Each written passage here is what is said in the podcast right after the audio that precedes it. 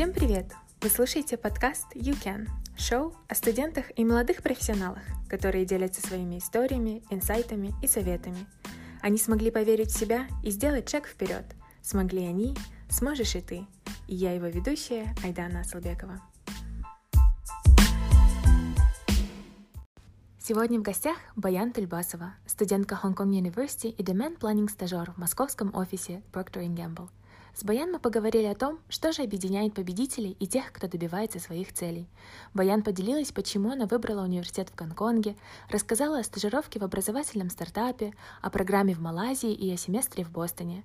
Также Баян рассказала о сходствах и различиях работы в стартап и корпоративной культуре.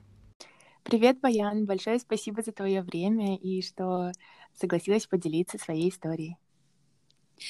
Привет, Айдана. А, спасибо большое за эту возможность и надеюсь, что этот подкаст будет полезным многим.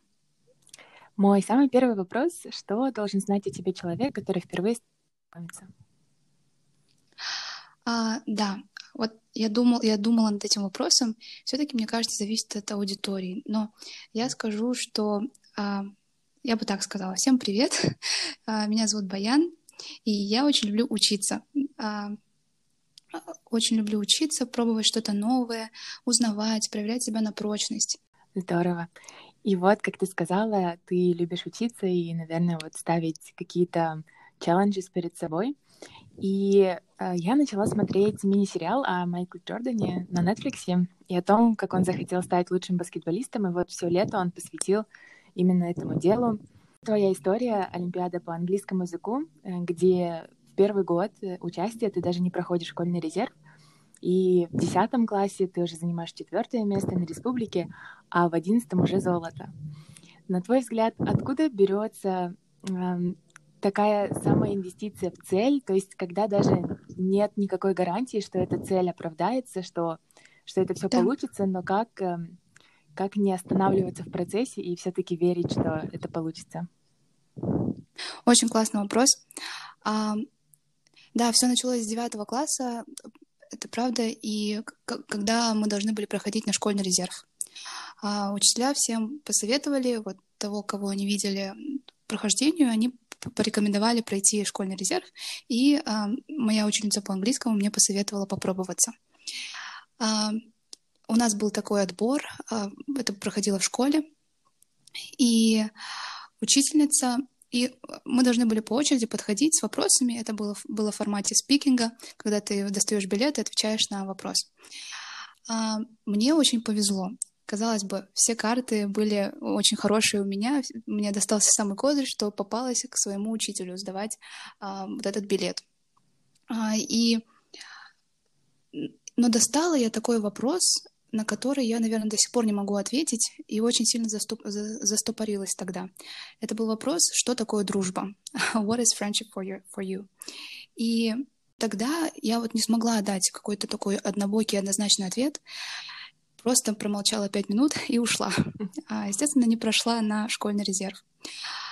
Но в тот момент я очень сильно на себя а, разозлилась, можно сказать. И мне кажется, что вот ответ на твой вопрос, что с чего это все начинается, это все-таки с какой-то а, злости или недовольством а, собой в первую очередь.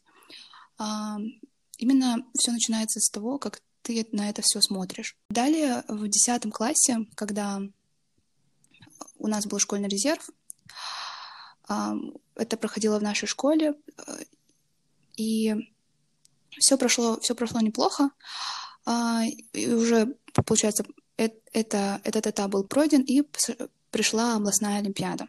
Весь этот опыт с олимпиады был как в тумане, потому что я прошла, получается, на областную олимпиаду, и я была так рада, что уже респ, и мне кажется, это ударило мне в голову, и я просто уже думала, что все, я покажу себя на респе, главное было пройти на нее, и все будет отлично. И тогда же случилось свободное посещение, а это, как знаете, ну, в, РФМШ дают такую возможность олимпиадников, а, им дают свободное посещение от, от уроков. Они не сдают директорские работы. Это такой а, супер, супер режим для олимпиадников.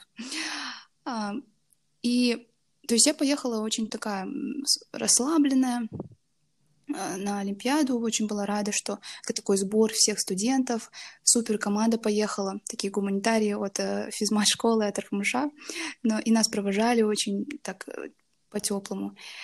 И, но, но сам процесс, когда я уже оказалась на республиканской, это было совершенно, это было, это было мне страшно, я волновалась сильно, я сильно обращала внимание на а, для людей вокруг, а там все очень такие настроенные, это самые вот самые э, сильные дети из Казахстана э, и туда туда собрались, и они и было видно, как сильно они готовились и как сильно они хотели пройти вперед. А, и, наверное, уроком из того, что из, из этого опыта 10 класса я извлекла именно от своего напарника, тоже, который при, поехал со мной сдавать английский. Это было... Э, мы сидели на, за партой, э, был этап спикинга, тоже спикинг, и, и нужно было занимать очередь э, на спикинг. Я вот очень боюсь как-то вырваться вперед, как-то говорить, вот я сейчас первая пройду, я пойду вторая и так далее. А дети уже быстро-быстро, даже я не успела оглянуться, как они э, пытались э, прорваться. И мне тогда мой друг сказал, Баян, ты либо гвоздь, либо ты молоток. И это и это запомнилось мне тогда. Он мне тогда, пока это все объяснял, я, я ему сказала, окей, окей.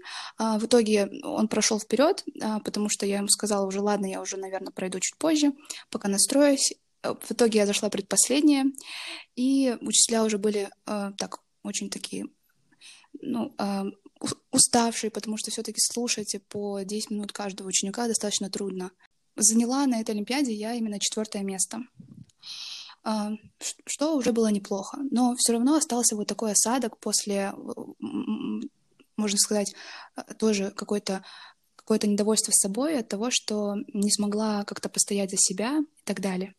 Естественно, молоток и гвоздь — это метафора очень такая жесткая, но я бы сказала, что нужно точно извлекать. Это а, в первую очередь на, на соревнованиях вообще в жизни а, в первую очередь нужно думать о том, о, о себе, то есть а, люди, они даже не будут на тебя сильно злиться, если ты сам скажешь, а вот я хочу так, я хочу пройти. Просто ты дашь им об этом знать. А когда ты сидишь тихо и никому ничего не говоришь, то никто даже не знает, что ты хочешь и что тебе надо. От тебя даже нет запроса. И, в принципе, так везде и в жизни. Если ты как бы voice your opinion, тогда понятно, что ты хочешь, чего ты добиваешься.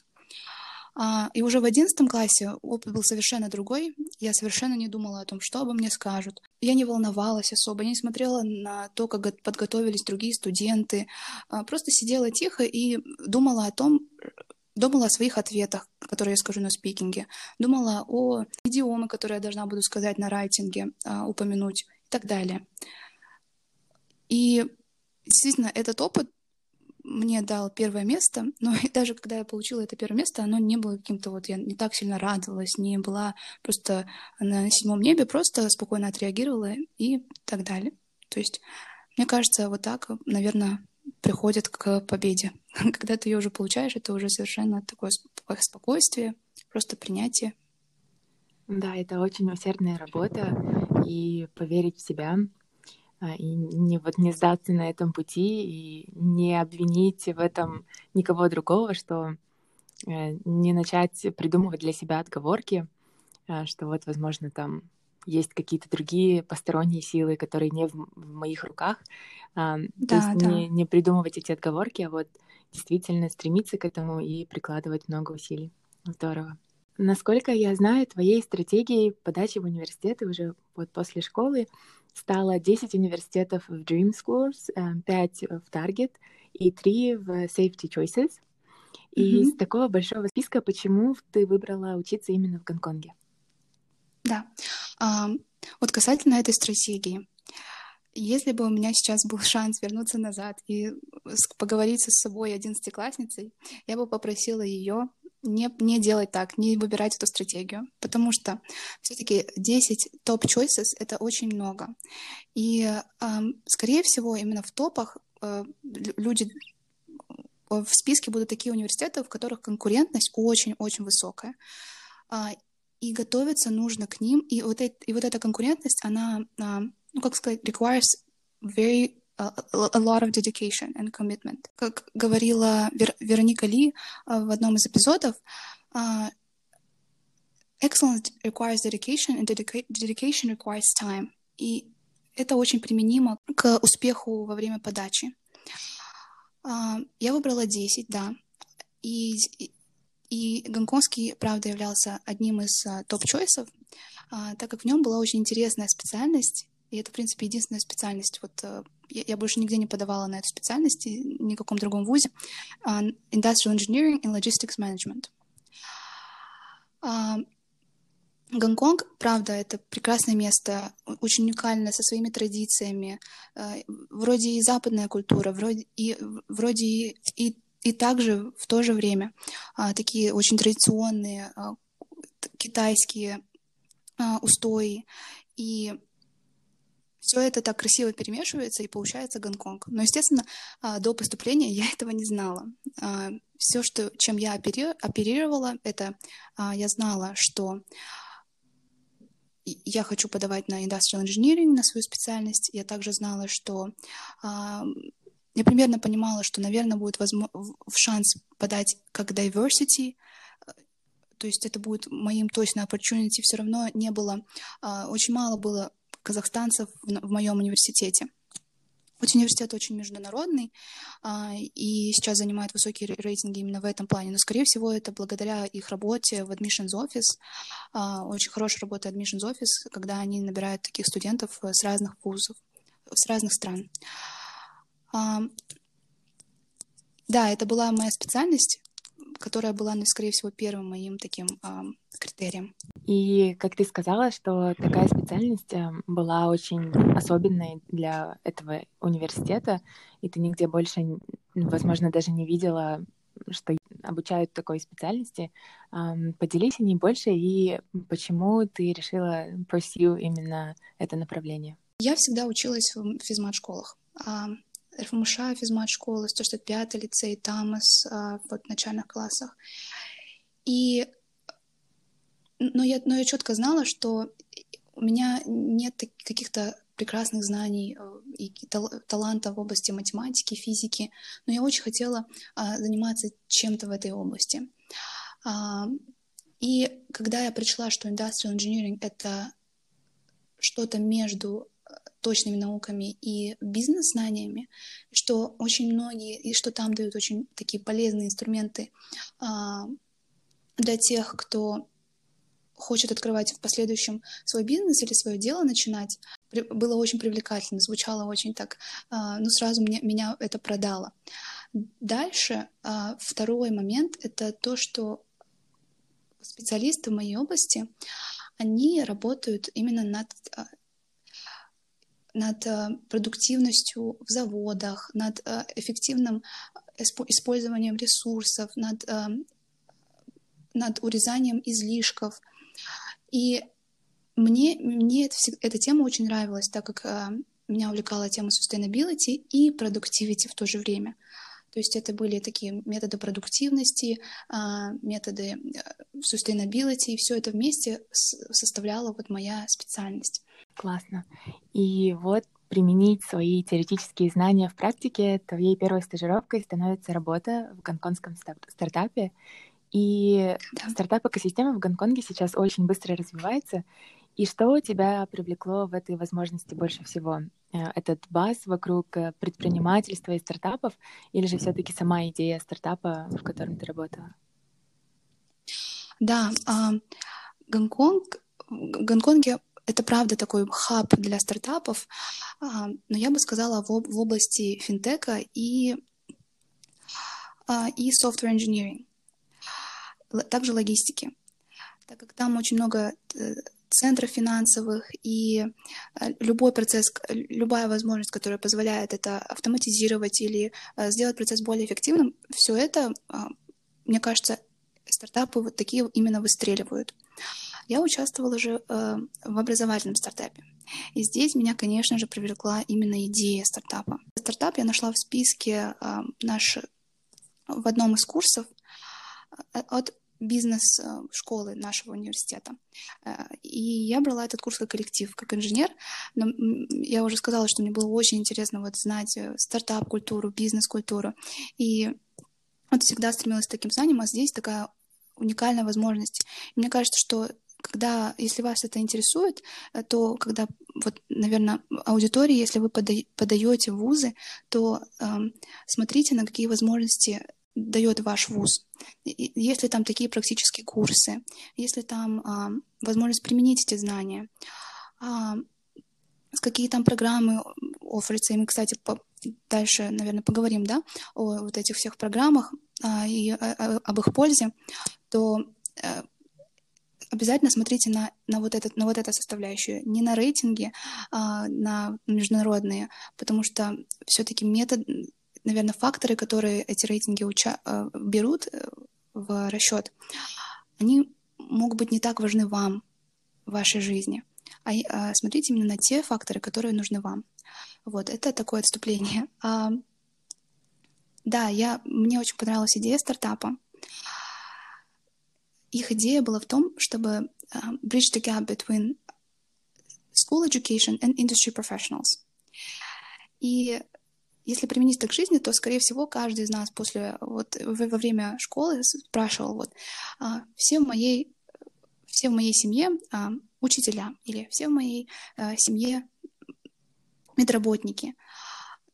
Но каково же это быть, допустим, industrial engineer? Или каково, каково же это быть логистом? И вот не хватало вот этих специалистов, которые могут тебе помочь, променторить тебя. И эта идея меня очень увлекала еще, еще, еще в университете. Я вот знала, что после университета я, наверное, скорее всего этим займусь, если а, еще что-то не будет уже придумано. Если будет, то я, скорее всего, присоединюсь к такому козу. Было очень открытое интервью с самим CEO. Это была женщина, такая девушка очень приятная. И очень открыто, так интересно, что она прям прослушала мои, прослушала, что я думаю о стартапе, какие у меня идеи есть, какие я идеи могу предложить. Мне кажется, что вот э, до, и до этого я не знала, что стартаперы так активно слушают вот других людей. Но мне кажется, что вот всем, кто, всем, кто слушает, если вам интересна какая-то а, какая-то сфера, то не бойтесь писать самим а, стартаперам. Скорее всего, у них есть для вас время, и они, наоборот, ищут таких, таких а, замотивированных, таких суперамбициозных ребят, как вы. Да, это очень полезный совет. Эм, и совет о том, как выбирать университет, и не просто опираться на рейтинги, а, и совет о том, чтобы больше общаться с людьми из индустрии и также стартаперами. А, и вправду они всегда эм, ищут какие-то новые перспективы, может, даже об их эм, бизнесе, или просто поговорив с вами, они могут э, как-то начать по-другому думать э, о своей идее, потому что наверняка, когда они 24 на 7 работают над этой идеей, многое уже не воспринимается так же свежо и э, в новую, как, э, как вот для нас, например, если бы мы поговорили с каким-нибудь фаундером. Да, это правда. И после этого опыта работы в стартапе ты едешь в Малайзию, где тебя ждет совершенно другой опыт э, работы в неправительственной организации. А чем тебя привлекла эта возможность и почему ты решила сделать такой небольшой switch от uh, стартапа в NGO? Действительно, это был такой новый опыт, и, наверное, все это можно объяснить таким просто желанием попробовать себя где-то еще, попробовать что-то новое, как-то эм, запушить себя и посмотреть, на что ты способен мне кажется, вот университетская жизнь, она как раз стоит для этого, чтобы пробовать себя в чем-то, в чем ты не мог до этого, и в чем ты не сможешь после учебы, после таких возможностей, которые дает университет. Это было Leadership Development Program, и там были разные организации, которые участвовали в этой программе, а, именно в Малайзии. А, но нашей команде, а, где я была координатором, очень повезло быть в но, но не, не коммерческой организации.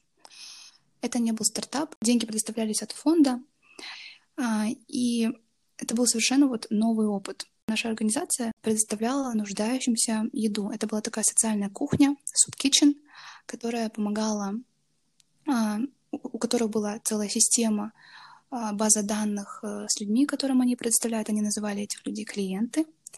А, и я была просто безумно поражена э, вот людьми, которые там работали, так как это были обычные а, работники, то есть это были какие-то, ну, мы называем их клерки, да, то есть как сейчас я вот стажируюсь, и а, э, больш, работники больших корпораций, а, стартаперы, но все они помогали этой организации, все они волонтерили, разносили еду, помогали на, там, а, если кто-то умел постригать, то они на таких еженедельных собраниях постригали а, всех клиентов и так далее.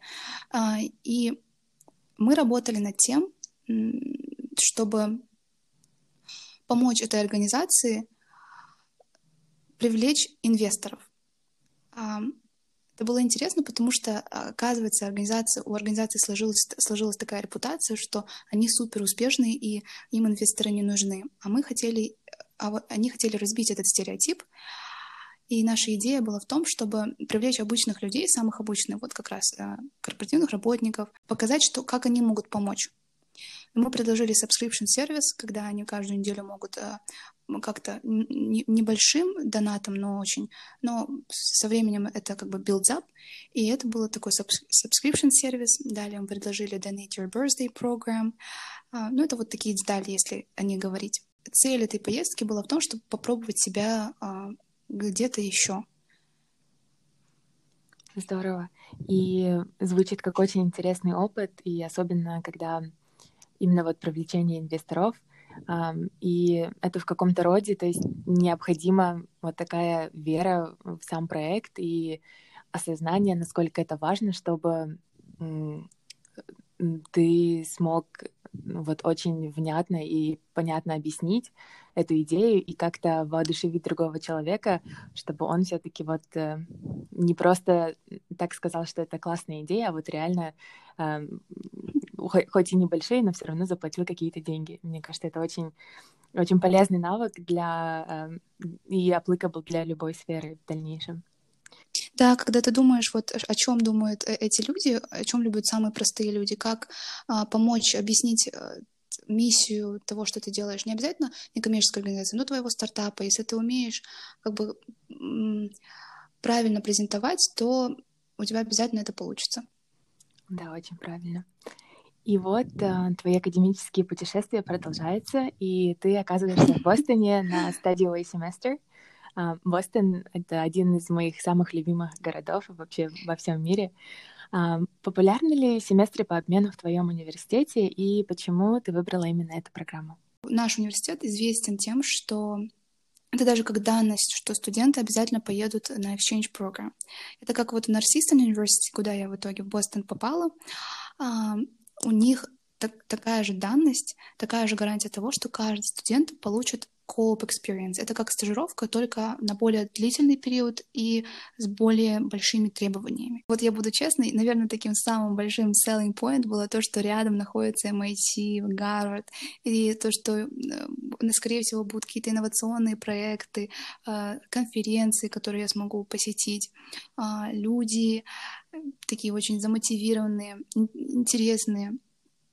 И это все меня очень привлекало. А также а, я никогда не встречалась с американской культурой, и это была, была моя такая мечта с, с самых, ну, наверное, ранних лет. Потому что английский я изучаю с у меня, у меня в пять лет родители подарили такой компьютер розовый, и когда нажимаешь на кнопочки, а, компьютер тебе говорил «This is the letter A, this is the letter B», и я до сих пор это помню. А, поэтому английская культура, она была такой, а, американская культура была такой очень привлекательной для меня.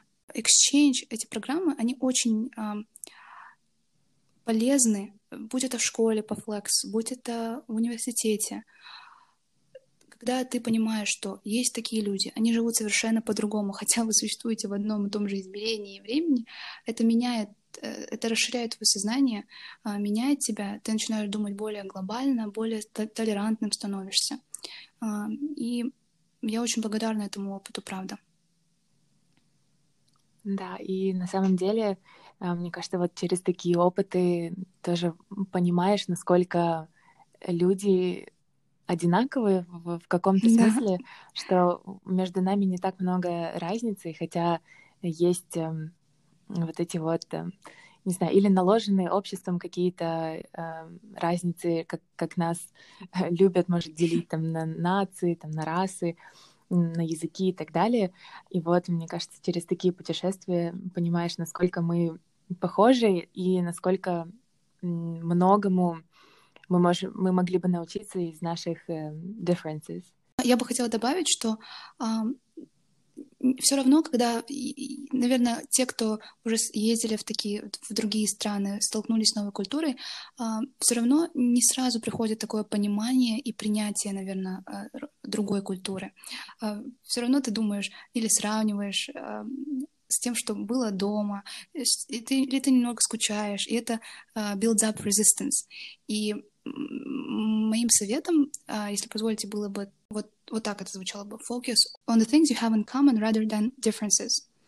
И вы сразу, вот когда она говорила, uh, вы сразу же увидите, как много между вами общего, и как много можно тем раскрыть вместе, и какая дружба может, может построиться после такой вот дружбы. Э, межрасовые или межнациональные и так далее. Да, очень верно. И это было очень applicable и в моей ситуации по флексу, когда я, я рассказывала и в прошлых эпизодах, что вот я пыталась эм, как-то рассказывать про Казахстан все время и рассказывать, как это у нас делается. И, и со временем я поняла, что, возможно, как бы им было бы интересно об этом узнать не через меня просто как бы что я рассказываю об этом как, как на лекции, а вот просто общаясь со мной, узнавая меня как человека, и вот когда мы э, на своих каких-то mutual э, интересах, на своих общих интересах, вот тогда становилось намного легче общаться с человеком, и уже дальше этому человеку становилось интересно узнавать больше о моей культуре, о стране и вот какие есть различия между странами. И также очень хорошая фраза, которой ты поделилась, и вот Flex с нами тоже делился uh, not better, not worse, just different. Что Ой, да. угу. просто не, не пытаться даже сравнить эти опыты, потому что они в своей основе настолько разные и несравнимы, uh, что просто ни один не лучше и ни, ни, не хуже. Я, меня сейчас не видно, но я киваю. Вот все, что ты говорила, я просто киваю. И вот а, с такими большими а, опытами поездок за границу на разные программы, разные стажировки, а, я бы хотела спросить вот такой вопрос, касающийся старшеклассников. А, я очень часто замечаю, как они сомневаются в своих силах, а, что именно он или она сможет заинтересовать приемную комиссию в поступлении, получении гранта. А, что бы ты посоветовала ребятам, чтобы они вот все-таки поверили в себя? Не стоит бояться приемных комиссий. Они такие же люди, они также э, смотрят на мир, как и вы. Им, наоборот, интересно вы. Если они смотрят ваш application, то, наоборот, они заинтересованы в вас. И вам нужно постоянно это держать в голове. Вот, как только вы сбросите со своих плеч какие-то нервы, какое-то напряжение, то, скорее всего, процесс пойдет намного легче. Также э, хочу сказать, что университеты, смотрите на университеты как на такой же бизнес будьте более скептически настроены к каждому университету. Ищите э, то, что, что их привлекает в вас, почему они интересуются вас. Наш университет, он не такой, э, у него не такой был э, высокий diversity rate. То есть э, э, и они хотели эту такую ну, проблему, можно сказать, исправить. А, так все равно это влияет на рейтинги разные. И я четко понимала, что когда они берут вот а, нас или меня, а, ну, про нас это вот моих друзей, которые тоже со мной поехали из Казахстана, что они видят в нас вот этот diversity, который поможет разнообразить им что-то в университете. Это все равно win-win situation. И когда вы знаете свою strength point, а, свою вот э, точку продажи, да, можно сказать, вы можете выстроить вашу историю подачи, вашу презентацию, а сейчас очень популярна тема storytelling, вот как раз вашу историю, вы сможете очень так красиво рассказать о себе и очень правильно презентовать. Вот поэтому, если вы будете думать о том, какая же ваша история, какая же ваша strength point, а, то мне кажется, это вот уберет вот этот резистенс и, вы, и придаст вам больше уверенности. Но да, в первую очередь относитесь к университетам очень скептически. это такие же а, бизнесы, которые, безусловно, несут много пользы в а, студентам, но а, все равно у них есть свои интересы. Вот.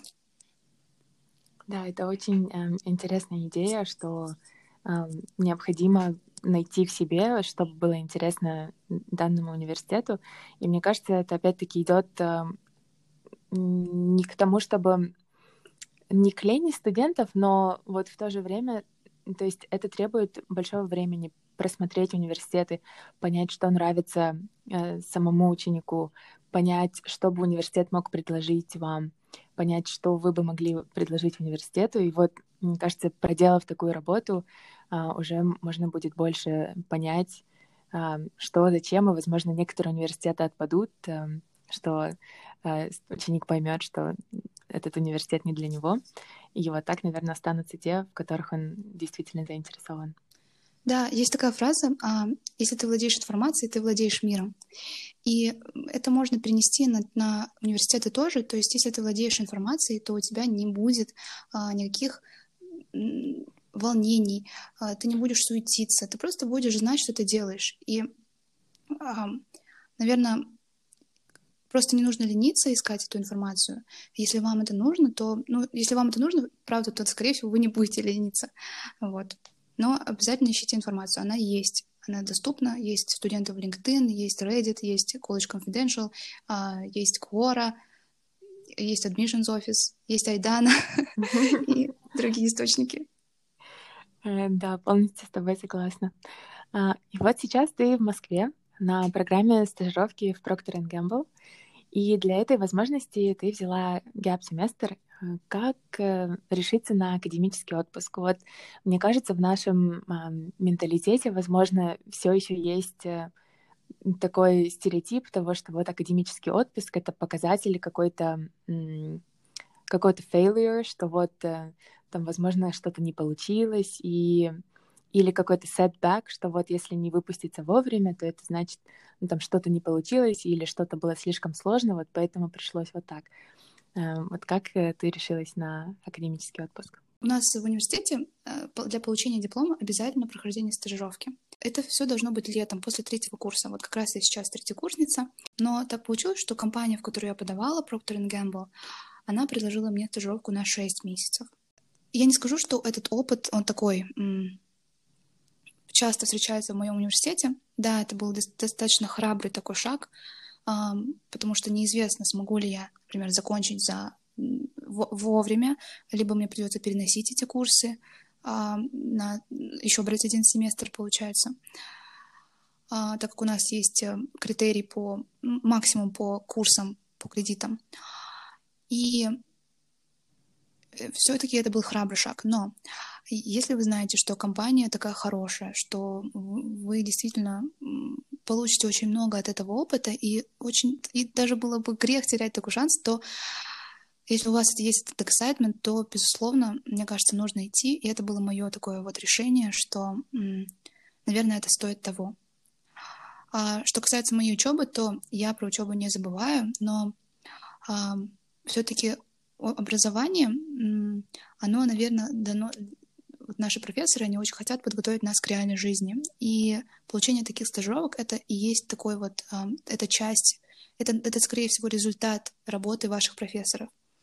Поэтому не надо думать, что вы кого-то подводите или вы подводите свой университет, что вот они вас ждали, они вам дали грант. В первую очередь думайте, что университет хоти, хочет, чтобы вы шли и получали такой-то опыт. Касательно гап-семестра после учебы, после школы, то это то же самое. А, не думайте о том, что профессоры, ваши учителя или ваши родители расстроятся из-за того, что вы э, берете гап-семестр, они разочаруются. Нет, просто объясните им это с точки зрения, такое ваше решение, объясните с точки зрения того, что а, вы хотите попробовать применить уже ваши знания в реальной жизни, и вы, вы заметите в себе какие-то а, я скажу сейчас очень грубо, но недостатки, пробелы в знании. А, и уже в университете вы непосредственно сможете решить и заполнить эти пробелы. Да, очень правильный и важный совет, что уметь слышать себя и понять, что вот этот год будет необходим а, или же после школы, или же вот во время учебы, чтобы получить какой-то опыт работы. И, наверное, именно поняв, а, опять-таки, что важнее для тебя, а, мне кажется, уже можно принимать такие храбрые решения. Расскажи, а как ты подавала на эту стажировку и как ты нашла эту возможность? Угу. Я была в Америке во время подачи потому что я знала, что вот все-таки нужно заранее подавать а, на летние стажировки. И во время вот курсов своих а, в Америке очень такой активный курс-ворк, кстати, что отличается от моего университета. И вот как раз-то о плюсах разных а, учебы в разных университетах, это то, что вы можете сравнить, да, какая, может, учеба подходит вам лучше, или просто испытать какие-то на себе новые навыки. То вот в Америке очень активный курс-ворк, Э, то есть э, требует постоян, постоянного выполнения тестовых заданий на еженедельной основе или посещения лекций, что очень отличается от Гонконга. Да, это такое отступление. А, я подавала это все во время учебы. Нашла Проктор, Проктор через э, сайт Glassdoor. Наверное, ты слышала, да, скорее всего, такой известный сайт да, да. С, угу. а, с разными открытыми вакансиями, там также пишут среднюю, среднюю зарплату, а, отзывы о, о работодателе и так далее. Там очень интересно. Начала апплицироваться. А, важно сказать, что я уже этот опыт проходила в, во втором курсе, когда подавала на стажировки. Но прошла, не, но прошла неуспешно или не прошла. А, вот я прошла на, на первый этап, когда ты должен пройти интеллектуальный тест логический. Вообще состоит Э, весь этап из четырех этапов, э, весь процесс подачи. А, первый этап это был логический тест, когда ты должен выиграть в какую-то игру, даже не выиграть, а просто э, суметь продержаться достаточно дол- долгое время. А, там, игра на запоминание, игра на логику и так далее. И можно сказать, что я этот тест завалила, но каким-то образом мне пришло уведомление о втором этапе — это уже психологический тест, когда ты должен пройти э, тест о себе, ты должен, ты заполняешь какие-то качества, отвечаешь на вопросы, там, согласен ли ты с этим утверждением, не согласен, насколько это свойственно качество тебе, насколько не свойственно. А, пиши свои главные а, критерии при выборе работодателя и так далее. И, в принципе, здесь они тестят то, насколько ты подходишь компании и насколько э, компания подходит тебе. Э, здесь ты узнаешь компанию. Вот у моей, э, в Прокторе были такие большие pillars, которые вот они проходили просто красной линией по всему application процессу. Это do the right thing all the time. Э, первое — это всегда делать то, что верный шаг, э, то, что правильно.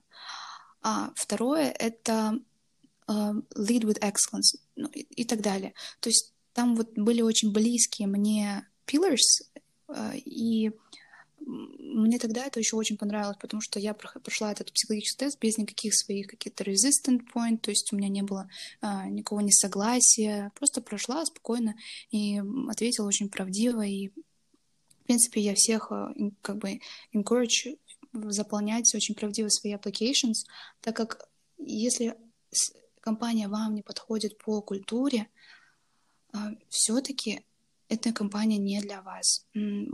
А, а компания для вас обязательно существует. Просто нужно искать, а, так, искать, смотреть на кто же CEO, кто же, как они лидят, какие у них проекты есть, какие у них там corporate social responsibilities и так далее.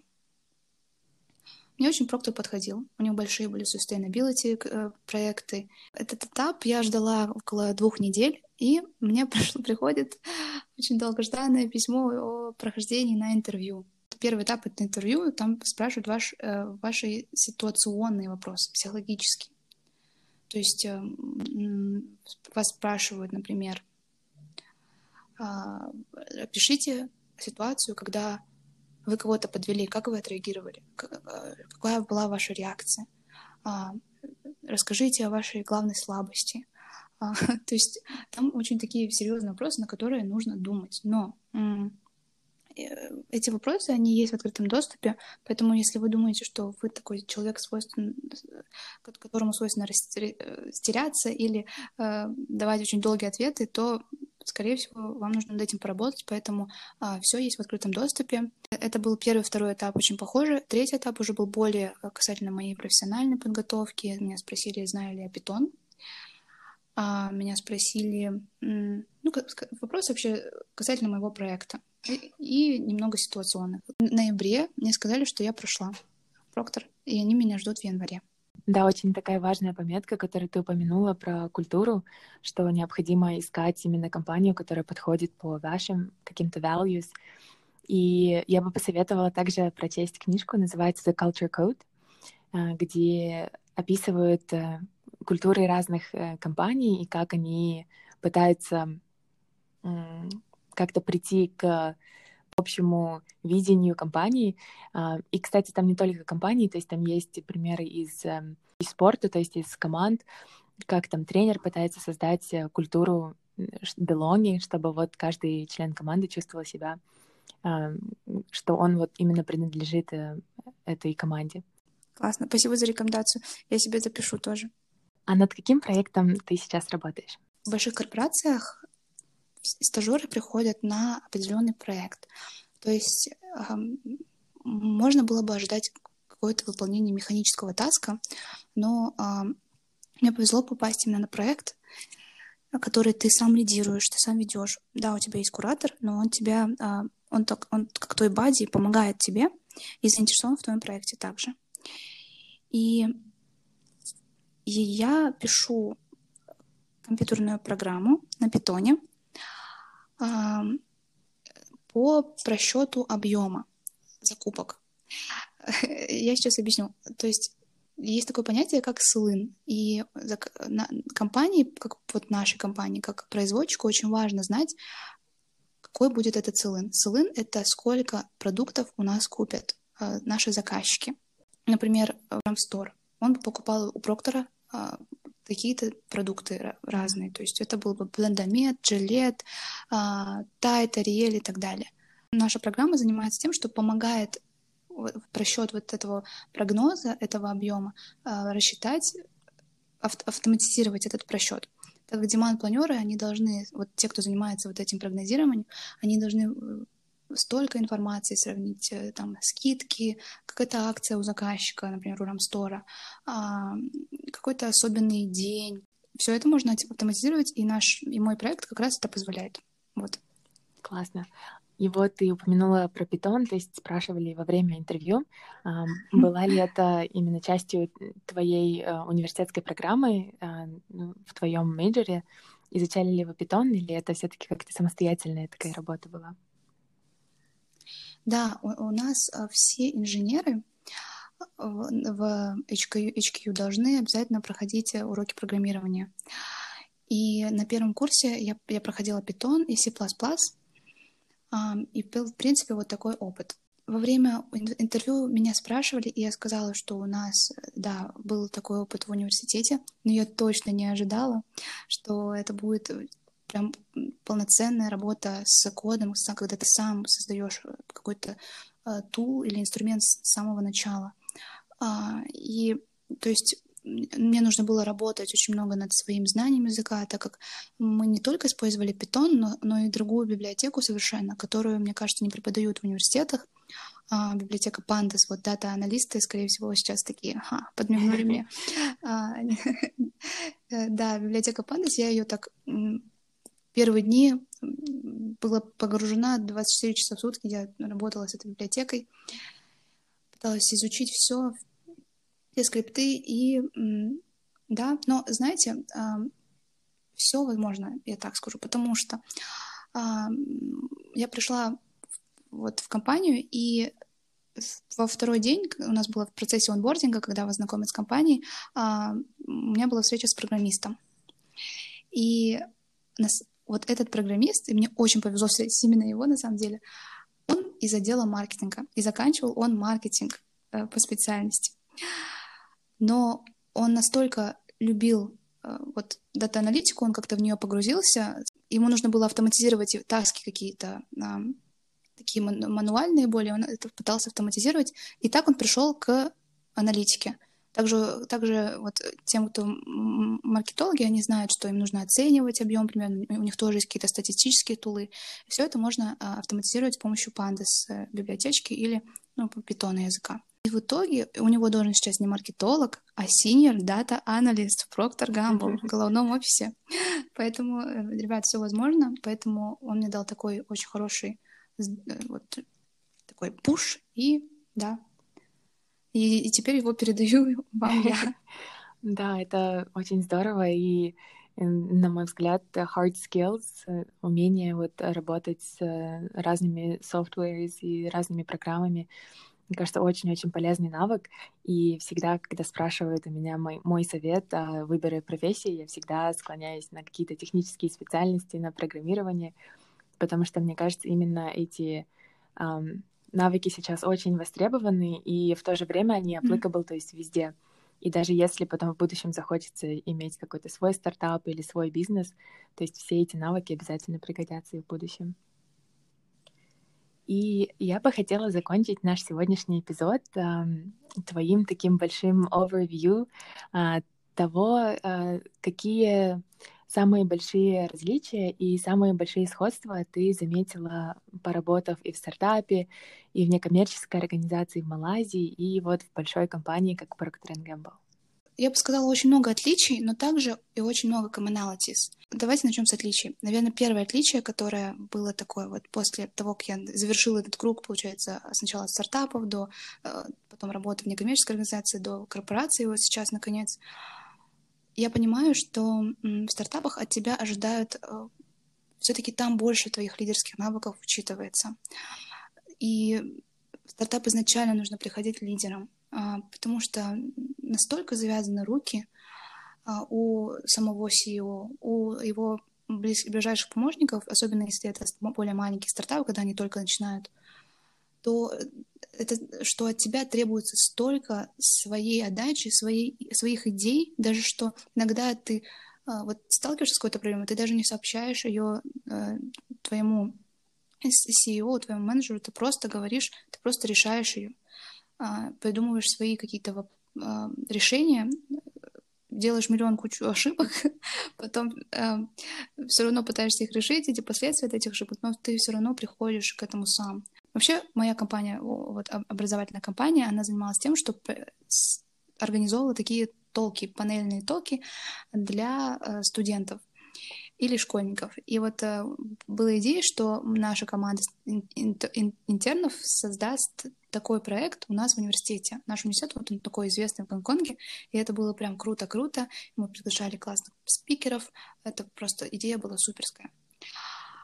А, но на начальном этапе а, я вот не совсем понимала, что мне все-таки можно а, проявлять э, инициативу до конца, потому что все равно, ну, наверное, я ожидала, что мне дадут разрешение на это. И, наверное, это было вот такой моей ошибкой. Но поняла, что... Но я это наконец поняла где-то к середине, когда мне мой менеджер сказала, Баян, сейчас нужно будет провести э, провести переговоры с одним TEDx-организатором, таким, таким большим TEDx-организатором, который тебе должен помочь вот э, с организацией такого тока. И я, если честно, была в шоке, потому что мне казалось, что такие большие вопросы, ну, как я, мне их решать, мне, обычному стажеру, я очень боялась, честно, подвести кого-то. И, но в итоге она сказала, да, ты, все, иди. И с ее легкой руки э, я провела эти переговоры, и в итоге нам помогла платформа TEDx а, в нашем университете, а, помогла пропиарить наш ивент, не пропиарить, это такое нехорошее слово, просто рассказать о нем. А, и да, это было тоже интересно. Вот в корпорации это немного другое, то есть здесь есть много-много людей, которые в первую очередь расскажут о, о твоем проекте они, то есть они будут все-таки лидировать какие-то презентации, а, разговоры, переговоры с литимом, э, рассказывать, почему этот проект важный, какой, какую пользу бизнесу а, он принесет. и так далее. А, вот здесь вот все-таки по моему опыту так. Дальше второе большое, вторым большим отличием было то, что как только я пришла в Проктор, на, первой же, на первом же митинге с одним менеджером мне сказали, Баян, talk business. Потому что я была такая супер, вот э, ну, замотивированная, вот у меня проект, давайте его делать, классный проект, мы помогаем автоматизировать, освобождаем время демонт-планерам, а, мы там, они могут заниматься своими классными делами, больше чая пить и так далее. А, и я, я была так рада, была так воодушевлена, что ну, все-таки никак не могла, наверное, не трогала вот такие бизнес-значения моего проекта. А, и на первой же встрече мне сказали, что вот меня так э, завели за угол, сказали, Баян, ты что то вообще говорила, давай фокусируйся на бизнесе. И, и здесь очень важно понимать, что в таких больших корпорациях все завязано на, э, на monetary value, то есть на, на какие-то денежные там, сокращения, которые придешь, или наоборот, какую-то какую прибыль ты принесешь и так далее. Э, это неплохо и это не хорошо, это просто как есть. В стартапах все же а, здесь ты можешь выиграть, и ты можешь а, жить и, и на, своей, на, своей, на своих каких-то больших целях, больших мечтаниях. Эта энергия очень ценится, и она нужна, потому что, скорее всего, будет миллион-миллион а, провалов, и никто не будет хотеть, все будут скептически к тебе относиться. А, но если у тебя есть вот эта энергия, ты через все пройдешь, если ты веришь, что это реально надо что может быть не, а, неправдой в корпоративной сфере. Да, очень полезные наблюдения, и я с этим полностью согласна. Как э, я тоже стажировалась в, и в стартапах, компаниях, и в инкубаторах, и насколько там, то есть никогда нет такой четкой линии, что является твоим эм, responsibility, и просто там что-то, если появляется и у тебя есть время, а, то ты просто идешь туда помочь именно с этим заданием. И вот сейчас мы делаем консалтинговый проект для более большой, крупной компании, и там опять-таки, то есть э, не нужно как ты упомянула, то есть там не нужно как-то говорить о своем видении. Ходить вокруг. Да, да, да и что-то эм, как бы пытаться им рассказать, а вот э, действительно они заинтересованы только вот в финансовой части, э, как это может помочь там сейвнуть какие-то costs или uh, increase revenue, поэтому да, очень с тобой согласна. Я очень рада, что это все-таки был консистент, что я говорю, и а, у тебя тоже был такой опыт, что это не как-то с одного человека. Большое спасибо за твое время и что поделилась своим опытом, очень интересным опытом э, и учебы, и работы в разных странах, и, и в Азии, и в Америке, и в Москве. Спасибо, Айдан, за такую возможность. И да, всех хочу, всем хочу пожелать удачи.